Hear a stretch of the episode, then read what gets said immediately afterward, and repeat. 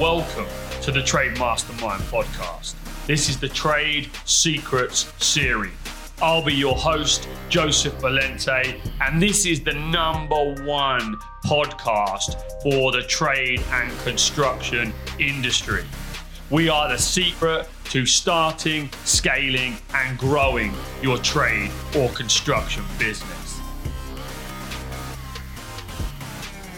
At the Trade Mastermind, my ethos has always been, each one, teach one. Reach back, pull somebody else up. Success leaves clues, and the traits of the rich are what I've spent my life studying. Growing up broke gave me a thirst to make my life better and build wealth to look after my mother, my children, and build a future of choices, time, freedom, and luxury. So now I want to share those secrets and those lessons with you. The lessons I've learned from my network, my connection, my coaches, my mentors, and these individuals are extremely high net worth, multi-millionaires and billionaires. I'm giving you the opportunity to apply for the new Millionaire Mastermind. It's one of the most exclusive programs I've ever done, and it's a 12-month program that will bring you together once a month with some of the most successful business people in the world.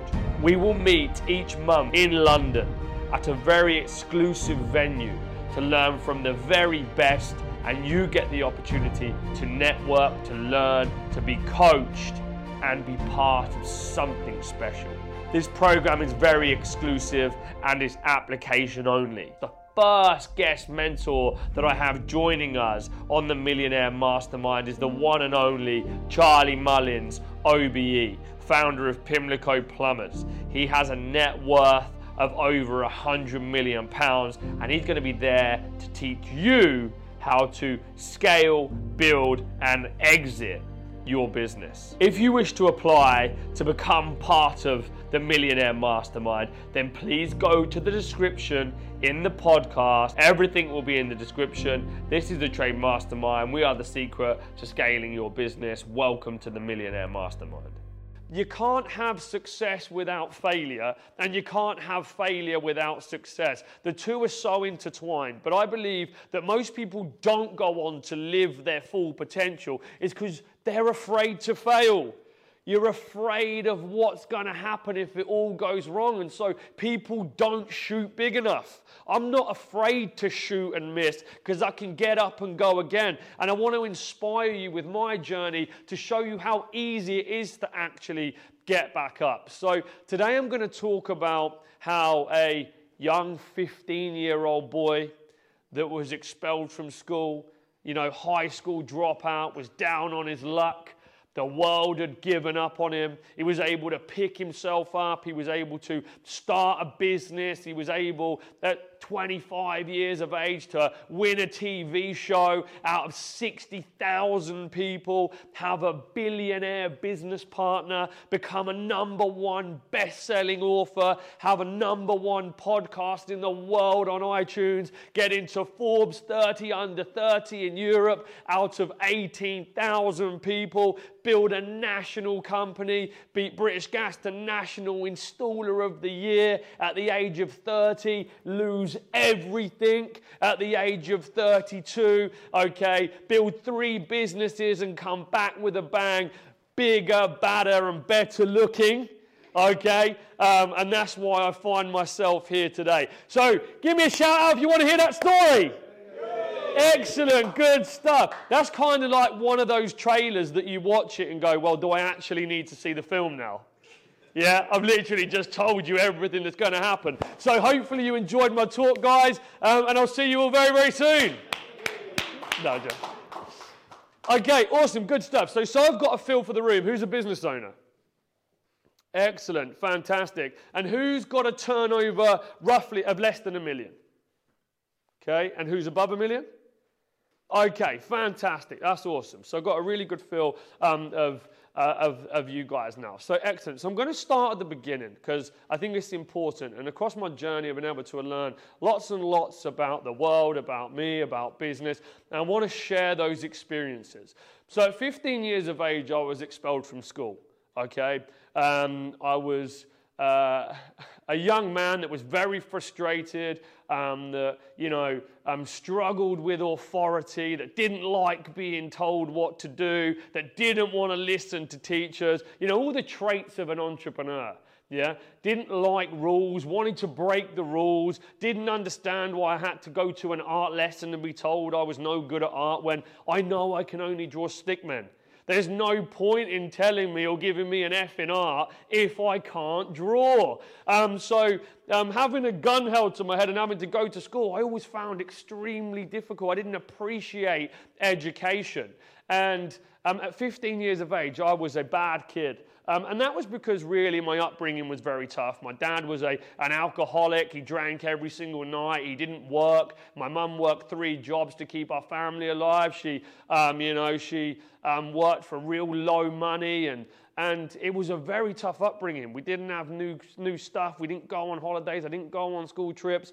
And for me, from a very early age, I said, this isn't how I want to live my life. I don't want to struggle. Okay, I don't want to have to not get to experience all the nice things that life has to offer. And so if I'm going to do something about this, I've got to change my circumstances. I've got to change my life. I've got to live my destiny.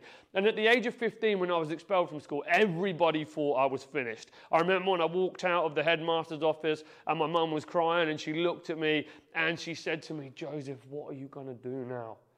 What are you actually going to do now? And I remember looking up at her and saying, Mum, listen, don't worry, I'm going to be fine. Everybody had given up on me, but the one person who's the most important person that can never give up on you, and who do you think that is? Yourself. Okay, I wasn't down and out. I wasn't finished. I was just beginning. And so from the age of 15, I went to work. For that whole year, I should have been in year 11, I went to work with a local plumber for free, okay? I said to him, I'm out, you know, I don't want to waste this year. Can I come and teach me the trade? Teach me the trade. I'm going to work for free to get him to give me the job. And he did just that. So for the whole of year 11, I went to work for a year. Okay, I was the best employee. I turned up on time every single day. I did a fantastic job. I really worked hard for him. He was about 25 and he had a BMW and he had nice women at the time. And, you know, for a 15-year-old guy, that was my guy. Yeah, I wanted to be like that guy. My dad left when I was 13 and I haven't seen him since. And he was like my older brother, father figure. So I just wanted to be like him. You know, I inspired to be like him. And he did what he said he was going to do. At 16, he put me into college and started to pay me. And I went to college for 2 years. At 18, became a qualified plumber. At 19, become a qualified gas engineer. And at 19, I was making £50,000 a year. You know, and only 3 years prior, I was kicked out of school. So I'd very quickly started to turn my life around. I'd made this great career for myself, had a nice flat, had a nice car, had a nice girlfriend at the time, and I thought I was doing really, really well. At the age of 21, I went to Australia. I moved to Australia, sold everything that I had, and went and lived in Australia for a year. Travelled, and it was amazing, incredible. Anybody been to Australia? Anybody travelled Australia? Yeah, how incredible it actually is out there. And I spent the whole of my 21st year on this planet touring the East Coast, partying, having a fantastic time. But then I was ready to come home. I was ready to go to work. I was ready to build a business.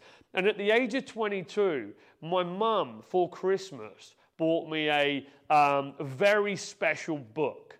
And it was this book that changed my life. And the title of that book is What You See Is What You Get, right? And I am pro-education now. I have a training company. I am obsessed with personal development. And at 22, I wasn't, right? It was the first book that I'd read since, God knows, primary school properly, and actually took an active approach in wanting to read it. And it's because I admired Lord Sugar. I was an Apprentice fan. If you know people close to me, throughout my late teens and early 20s, I would always say, one day I'm going to go on The Apprentice. One day I'm going to win The Apprentice. One day I'm going to be on there. I can do that show. Who thinks that they could win The Apprentice if they went on it?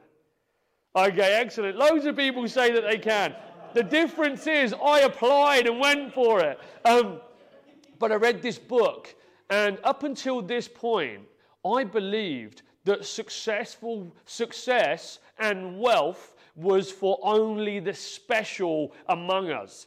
The people that had been handed it, the people that had come from the right families, the right bloodlines, they'd been given silver spoons. The people I grew up around, that's how we had a perception. I didn't grow up around wealth, okay? And so those people made excuses as to why they weren't successful by putting people that were on this pedestal that was unreachable. And so I read this book and I said, hang on, you know, Lord Sugar came from nothing, and now he's got billionaire wealth, and I literally read this book. It's about that thick, right? I read the book over the period of 2011 Christmas, because I was employed at the time, so I had time off, about 2 weeks, and I read the book in that period. I couldn't put it down. I was reading it till 4 or 5 every morning, doing 6-hour stints on this book to get through it, and every page was just igniting this insane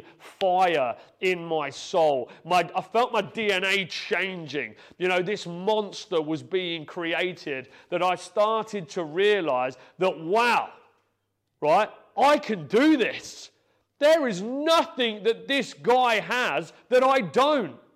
What is this story that I've been convincing myself with this whole time as to why I can't be that successful? And so it inspired me that much, okay, that on the 1st of January 2012, I quit my 50 grand a year job, no business plan, no experience running a business, no idea how I was going to do it. I quit my job and took out a £15,000 loan from Tesco's. And one of the biggest challenges, I suppose, for many people looking to start, and you're all business owners in the room, right? So you know what I'm going to be saying here, is actually getting started. You know, people want everything to be perfect. And now I say to business owners, you know, the biggest challenge I see for most business owners is that they're in their own way. Yeah? Plumbers start plumbing businesses. Hairdressers start hairdressing businesses. Accountants start accounting practices. But just because we were good at the job, it doesn't mean that we have any understanding of how to actually run and grow a business. Who started their business because they were amazing at the job and thought they could do it better than their boss? Anybody in the room? Okay, a few people. Say that again. He did agree with you. Excellent. And did you do a better job? Awesome. Let's give him a round of applause. Amazing. So, you know, I was the same. I was a plumber that felt I could do it better than my boss. I'd been inspired by this book, so I thought, I'm just going to go for this. So with that £15,000, okay, I bought a van. I bought some tools. Okay, I got a website, and I founded the name Impragas. I was 22 years of age, and my company had started. And Impra, translating from Latin to English. I remember when I was looking for the name, I wanted the brand, you know, and for many people in business, you know, brand is incredibly important. And I think getting the brand right in the early days to match where you're going to take the company in the future is very important, especially in construction. You know, JV's Plumbing and Heating was not how I wanted to be seen. Yeah, because I had the visions that one day I was going to have this national company. Yeah, and my vans were going to be going up and down the motorway. I wanted to be the next British Gas, so I had to create a brand that was going to stand the test of time as it scaled. You know, and I do believe that for everybody in the room, you know, as you're growing your organizations, one of the most important things that you must have a solid grasp on is what's the end goal? Yeah, what's the exit strategy? Begin with the end in mind. What are you building your businesses for? Is it to hand it down to a family member? Is it to sell it? Okay, is it to keep cash flowing it and taking that money and putting it into other ventures? What's the end goal for you? And as we scale and grow businesses, I do think that we can get lost in the doing. You know, we can look a month ahead, we can look 6 months ahead, we can look 12 months ahead. But beginning with the end in mind is something that I think all of us have to have a solid focus on. What's the vision? Yeah, as the business owner, you are the visionary. And what's the vision? And for Impra, I had a very solid vision. It was going to become a national company. Begin with the end in mind. I saw it way before it happened. So I started this company and I was out in the working world and I wanted to change the industry. My skill is in innovation. I do what the competition won't do. I'll go into an industry and I'll shake it up because I see different, I see differently to other people. For me, it's not about doing what everybody else does. And I think what I've learned in business, and I've worked in very, very saturated markets. You know, I built a national boiler installation company in a market where there's thousands and thousands of plumbers. And I did it in 3 years. And I'm going to tell you shortly how I did that. Okay. But the simplest way to get ahead if you're trying to scale your business, from my experience, is to do what the competition won't do or to do what the competition isn't doing. A lot of these industries, especially in construction, they've worked the way they've always worked and everybody does it the same. There's no innovation from so many of these businesses. And so to make a real impact in the business world, you don't have to reinvent the wheel as far as I'm concerned, right? You've just got to modify it. You don't have to be the next iPhone. And sometimes doing the basics better and tweaking the basics to the customer makes you seem like you've created an insane level of innovation. Now, I hit 25 years of age. I had a £500,000 company. I had 6 plumbers working for me. I had a nice little office above an estate agent's, and I was doing very well. I had that convertible M3 BMW. I had a nice house. I had a nice business. I had plenty of money. I'd almost created the guy that I wanted to be based on the guy that I started working for when I was 16 years of age. But I'd hit my ceiling. Does anybody feel like they've hit their ceiling in this room? Okay. Has anybody hit their ceiling before in this room? Yeah. Okay, cool. So I felt like I'd hit my ceiling. Right? And my knowledge had leveled off. I didn't know what to do next. I didn't know how to go from a £500,000 a year company to a £1 million a year company. I didn't know how to get to the next level. I'd hit my ceiling and I'd capped out. Yeah, I was working 7 days a week. I was running my business in my mind. We didn't have great systems and processes in the organization. And I knew that things needed to change. You know, you do what you've always done, you'll get what you've always got. And so I knew I needed mentorship. Who's had a mentor in their business? Okay. Yeah, I knew I needed mentorship. I wanted to learn from people. I wanted to learn from those that were successful. But it's quite funny because, you know, my business now trains businesses and mentoring and coaching is one of the services that we sell and do very well with. But at the time, no one was telling me this when I'd got into business. I didn't know I should be learning from other people and should have a coach and all of that type of stuff. And I feel that even though I did very well over those first 3 years in business and built quite a profitable, nice local business, that actually I could have done it a hell of a lot faster. Yeah, because most of us don't scale fast enough or correctly because we don't know what we don't know. And the two ways that I see there are to learn in business are either on the job and failing loads, so you get the experience and you learn, or you do that from somebody else. You learn from somebody else's mistakes. Now, being on the journey that I've been on, if I could have learned from somebody else's mistakes a lot faster than failing on the job to the level that I have, damn, I'd have been picked a mentor the whole time.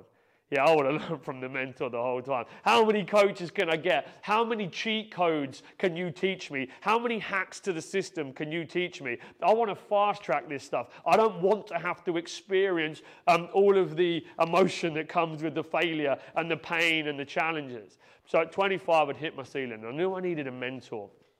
I needed help. Yeah. Secondly, I needed cash. Yeah, I needed investment. right? But I didn't know about investment. I didn't know what to do with the investment, but I knew I needed cash. And then finally, number three, I knew I needed exposure. One of my missions has, and still is to get the world to know my name. You know, I've always said to my mum over the years since I've been young, the world is going to know my name. I'm going to leave a legacy on this planet that is going to last 1,000 years, okay? Joseph Valente the 10th is going to have a portrait above his fireplace of me on that wall. My bloodline starts now, okay? It starts with me. And so I needed exposure. I needed exposure. And my mum's not a Valente anymore. She's a Newton now, so the Valente name starts here. So I needed exposure, yeah? If we want to scale, we need attention. We need people to know who we are. I wanted doors to open up for me. And I came in, does anybody here believe in the law of attraction? Okay, practice the law of attraction. Amazing, good stuff. Okay, so I came into my home on January the 9th, 2015 at 9 o'clock. And I was having a real shit day. Things weren't moving forward. I was really stressed. You know, running a maintenance company, 24-hour maintenance company, is a difficult business to run anyway. Hard negative pressure a lot of the time. And I'm a big believer that the universe sends you signs quite frequently. Right? And you only see those opportunities if your eyes are really open. Because a lot of us work on autopilot. You know, we get up, we do our routine, we go to work, we go through the motions, we finish, and then we're on repeat, we're on repeat, we're on repeat. But there's all of this stuff going on around us. You know, have you ever sat in the garden one day and actually just heard the birds sing? And for that moment there, you've actually acknowledged that you've heard that bird sing, even though you go outside and hear it all the time and you don't really pay attention to it. Well, the universe sent me a sign that evening. It was 9:30. I walked into the kitchen. I turned on my light, and it said, final call. It was Lord Sugar's Facebook page. Final call to apply for The Apprentice. 24 hours left. And it was literally boom. That was my moment. I knew then and there that I'd won that show. I knew at that very moment that I was going to win that show. And so I put my details in, and a couple of weeks later, in my inbox, out-pinged up this invitation to come and to go on the show. Actually, it was an application form first. So they sent me an application form to apply, and it landed in my box, and I was just like, this is it. This is it for me, because over that 3-year period, between 22 and 25, to the moment I applied, I used to tweet Lord Sugar all the time, can't wait for our meetings, can't wait to work with you, just fire insane, stupid tweets over to the guy. And it was quite funny, because the Daily Mail picked up a tweet that I'd sent him in 2013 saying, Lord Sugar, thanks for the coffee, can't wait to do business. And it was like, hang on, is there a secret agenda here? Did this guy know Lord Sugar before he won? And it was actually me just being stupid, firing out law of attraction stuff to him over that period of time. And so for me, at that moment, one thing I learned that, you know, the universe really does have your back, and I believe that in times of struggle and in times of challenge, if you're really focused, you know, I believe that results go where energy flows. Right? So if you're focused on fixing something and you become obsessive with fixing something, quite quickly things start to move out the way. Yeah, and opportunities start to present themselves. It's a bit like, you know, when you see somebody that you've not seen in a while. I was driving down the motorway the other day, and I was thinking, I wonder how Richard Grocott's doing. Then I looked to my left, and there was a guy on the motorbike, and he's like, hey, it was Richard pulling up alongside me. And then you see that person that you haven't seen in a while. You know, anybody experience that? Well, that's not coincidence. That's the law of attraction. Okay, that is the law of attraction. I'm bringing that to you. Okay, and it works with everything. It works with everything, not just people. It works with opportunity. And I've law of attractioned so many things into my life now that I no longer believe that it's coincidence. And I have a formula that I practice that pretty much works and has allowed me to achieve everything that I set my mind to. So I'd applied for this show, put myself out there. Universe had sent me a sign. Got the application to turn up, went through all of the audition processes and everything else, and you know, 60,000 people applied for that show. 60,000. And then there's this guy that shows up in a grey suit with a little moustache, you know, expelled from school, plumbing and heating business owner, and he gets an invitation to come on. You know, out of 60,000 people, I was one of the people that they picked to be a contestant on that show. And so I went onto the show, and I saw all of these egos. I'd not been in an environment like that, okay? I'd not been in an environment where there were so many savages in one house. You know, there was 18 of us all living in this building, and I learned very, very quickly from that process and being around those people is there are two types of people. There's people that talk the talk, and there's people that walk the talk. Yeah, and I walk the talk, and so very quickly I was able to size up my competition and say, right, who's serious here? Yeah, who am I going to have to crush? Right, in this, who am I going to have to crush in this process to win this show? Because it's savage, right? It's a competition. Yeah, we're competing. And if I go into a competition, I go to win. And I always get asked this question, and it baffles me, right? And I think it's a projection of the individual rather than it being a question for me. And people say, Joseph, did you really think you were going to win? Did you really think you were going to win? I'm like, what do you mean? Of course I thought I was going to win. Why would I apply for a show and go into a competition if I didn't think that I was going to win? Who enters a race to come second place? Put your hands up. No one, right? So of course you think you're going to win. And I learned again very quickly that you don't do anything in life that you're not serious about. If you don't believe that you're going to execute, then you usually end up failing. You're either all in or you're not. And so sitting in front of somebody like Lord Sugar, right, I very quickly said to myself, I'm not going to BS this guy once. Right, he is going to get who I am, and he's either going to buy me for it or he's going to hate me for it. But I am not going to talk shit, right, about any of these people here. All I'm going to do is promote myself. And the one mistake that these contestants make, and I see it year on year, is they try to leverage why you screwed up to protect themselves. My approach was different. My approach was, screw the people that have screwed up. I am going to do something on every task to show Lord Sugar why I should remain. Do you see the difference? Yeah, who watches the show? Okay, so for those of you that have seen it, you'll see that there are people on there that just try to pull other people down. And I never attacked anybody in that show unless they tried to attack me first, because I'm more bothered about talking about myself. Lord Sugar wants to know why I should remain, not why Joe did a terrible job, just to save my skin. And he liked that approach. And when I got to spend more time with him and be around somebody like him, I come to learn even more that it's those people that just want it straight, you know, and actually they can see through the BS in a second. And so you don't have to fake it till you make it. You've just got to be real. You've got to be real and own who you are. So I went through the process, and you know, I ended up coming out victorious from that show. So at 25 years of age, that same billionaire that inspired me to quit my job at the age of 22, off the back of reading his book, bought 50% of my company for £250,000. Is that a cool story?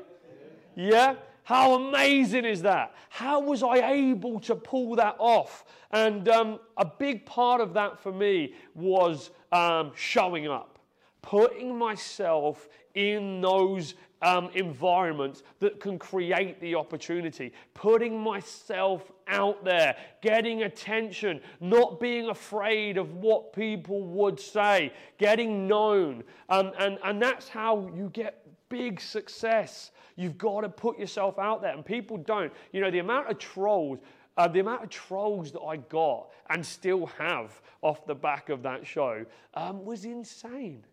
Yeah, I've got lots of fans and I've got lots of haters. But whether I've got fans or whether I've got haters, did I still win? Did I still get the opportunity? And then all of a sudden, this little plumbing and heating business owner that had a regional company was able to get through to anybody in the industry that he wanted to. My phone blew up. The opportunities that were coming were absolutely crazy. I couldn't believe the doors that were opening up to me. And it was an incredible experience, an amazing experience. I went from just the average Joe on the street to having all of this attention, and it was an incredible, amazing experience. And after winning that show, it was a strange one because I had to go from, you know, all of this hype, all of this attention, all of this PR to just going back to running my business. And it was a really strange feeling for me, and one that I've always kind of struggled with up until now, that I just got this incredible high. It was just an incredible high, like a feeling that I've never had before. You know, winning this show for me was like winning a World Cup in my world. It was like winning a heavyweight championship boxing match. That is my arena. That was the best of the best title that I could possibly get. And then I went on this journey of searching for that buzz again. You know, and I decided to write a book. A year later, I wrote Expelled from the Classroom to Billionaire Boardroom. That became a #1 bestseller. I set in my mind that I was going to do it. I did it. I launched a podcast. I got into Forbes in Europe out of 18,000 people, Forbes 30 under 30. And then in 2017, I'd been working with Lord Sugar for about 2 years.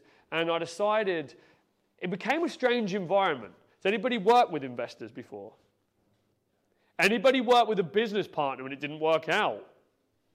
Okay, cool. So I worked with Lord Sugar for about 2 years, and very quickly I started to see that this guy that I'd put on such a pedestal, this guru of business, really didn't know too much about the construction industry or didn't know much about running a service-based business. So the board meetings became challenging. I became the one that had to present the answers rather than going there to get the support. I went on for mentorship. I didn't go on because I had all the answers. And what those guys gave me, obviously, was a $250,000. The show gave me a lot of exposure. But in the board meetings, there wasn't much more than the financial knowledge. It was Lord Sugar, it was his FD, it was his assistant FD, and so they became very financially led. It became about the numbers. But what it actually did for me as a 25-year-old, you know, I don't know about you guys, but as far as I'm concerned, you know, as a plumber running a plumbing business, I didn't understand accounts for the first few years.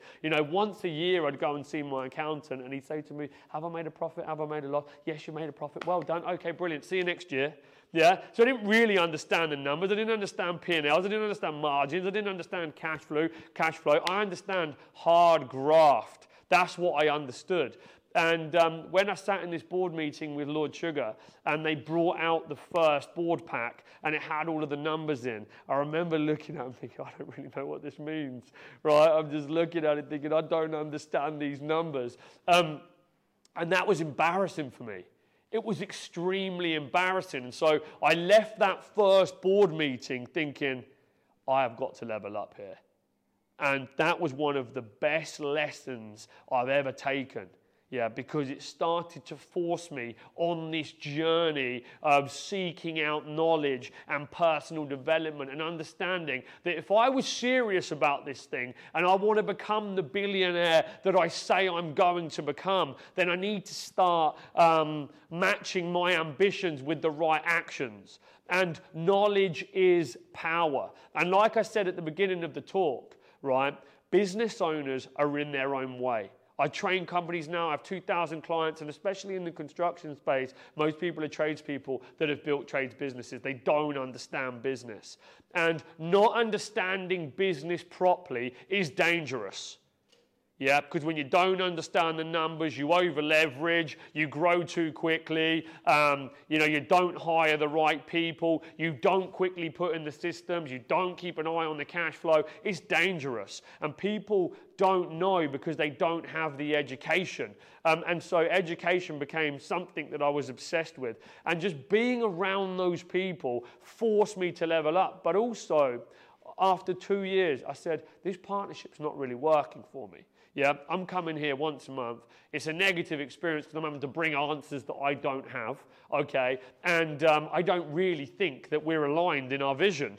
I want to become #1 in the UK. You want me to have a small little business that ticks along every year that you can bring me on the show and say, yep, Joe's is doing well. He's making a couple £100 grand profit. Fantastic. And I just become a number. Now, that didn't sit too well with me, because one of my main inspirations from Lord Sugar was that he built Amstrad.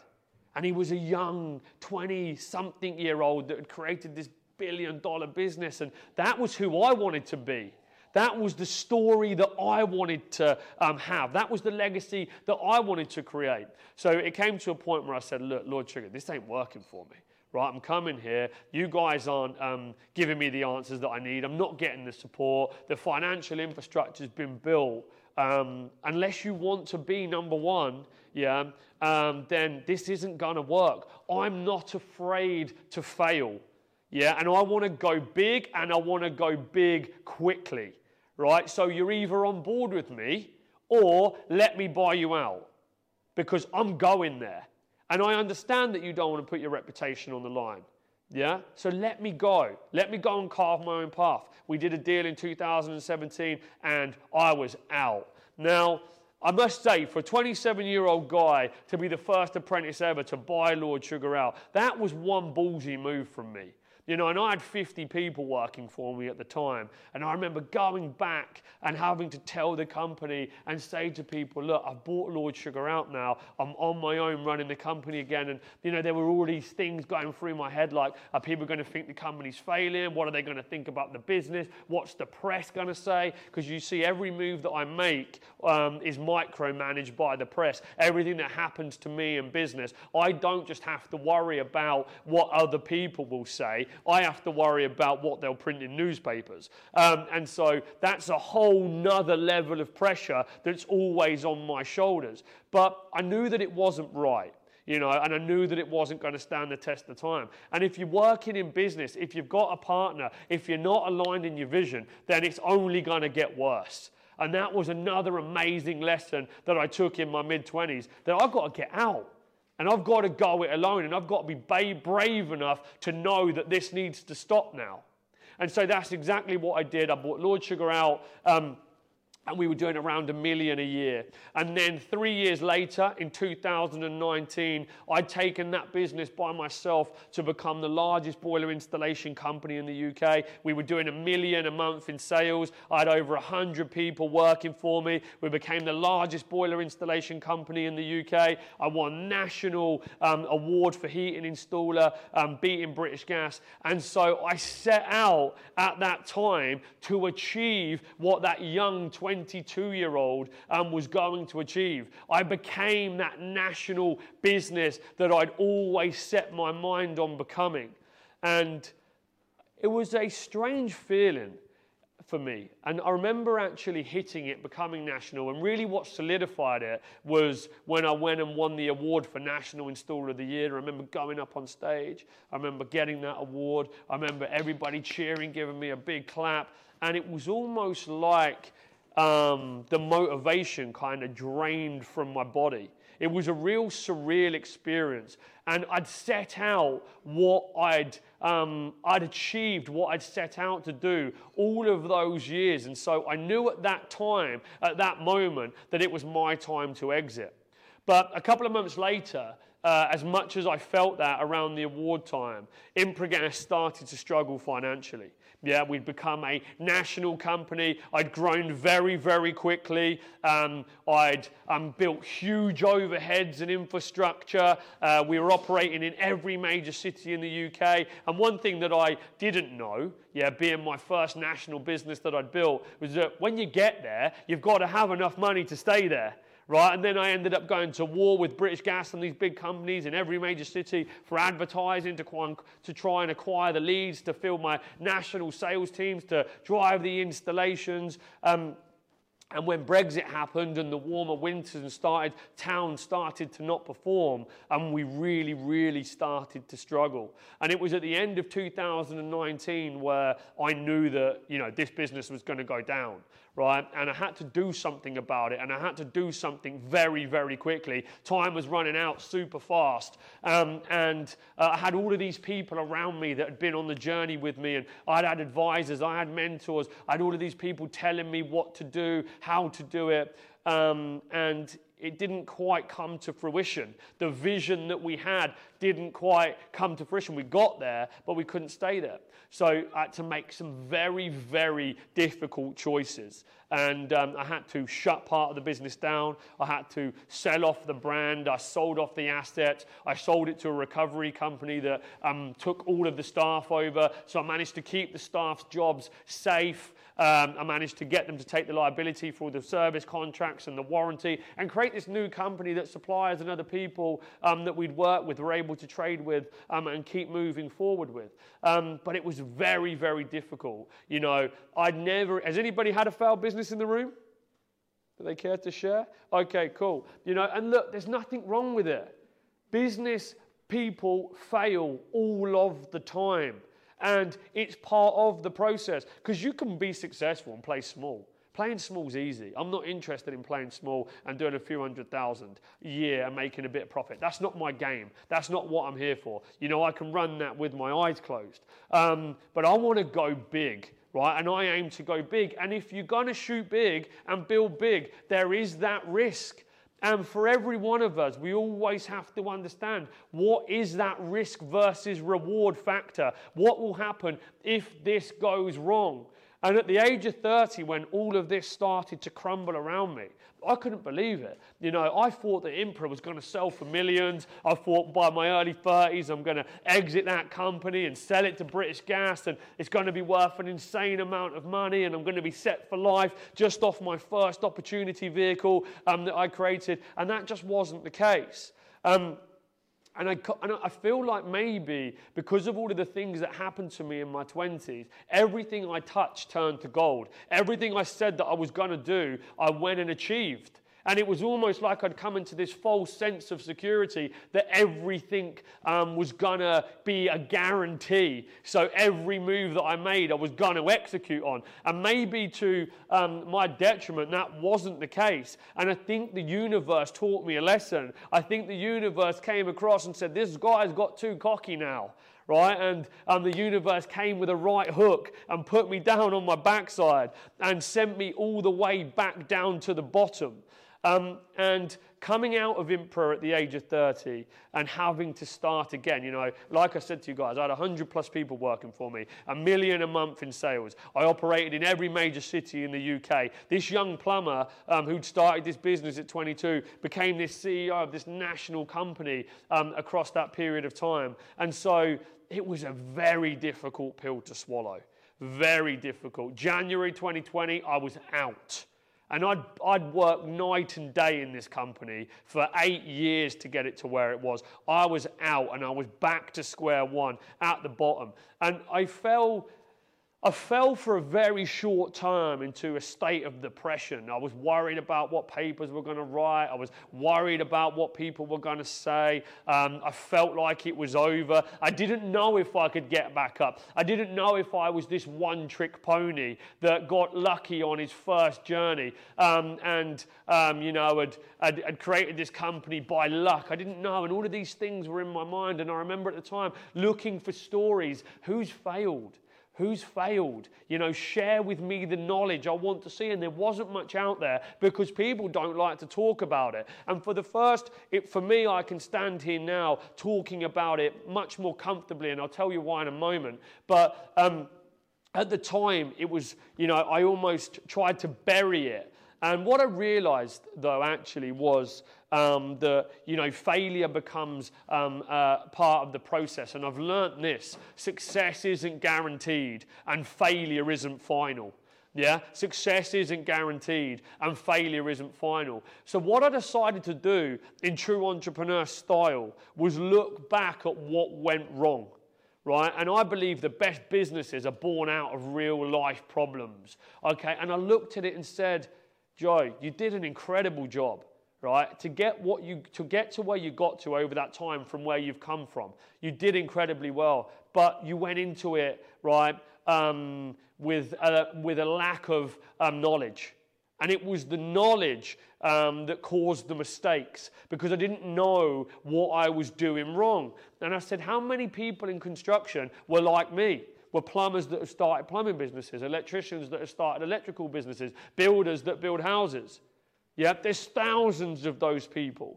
And so I said, if I can use my experience of building a national company, working with Lord Sugar, doing all the things that I've done, teaching marketing, teaching sales, teaching systems, processes, teaching people to understand accounts and finance, surely people will pay for this knowledge.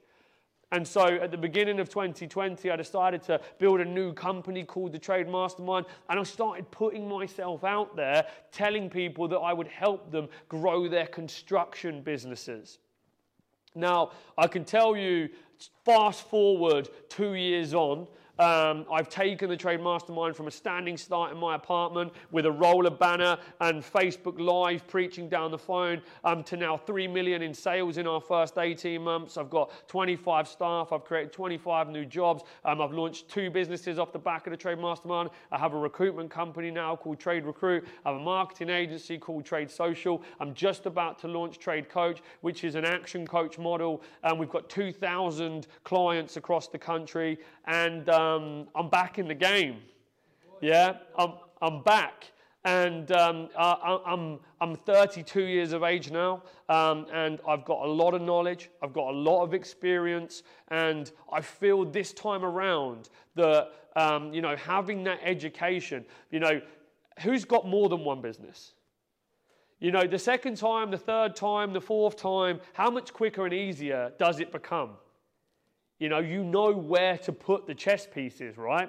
You know what moves to make. You know who to bring in, what jobs to create, what systems that you need, what connects that you need, how much cash you need, how to price your product. Okay, so it becomes a lot faster.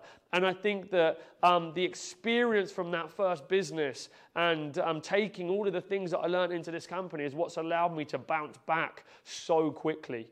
And, you know, if I can leave you guys really with the final statement, and I just want to repeat something that I'd said a second ago, was that success isn't guaranteed, failure isn't final. Hopefully you've enjoyed my story. Thank you very much. Head over to www.trademastermind.co.uk to find out more, or follow us on social media @Trade Mastermind or @Mr. Joseph Valente.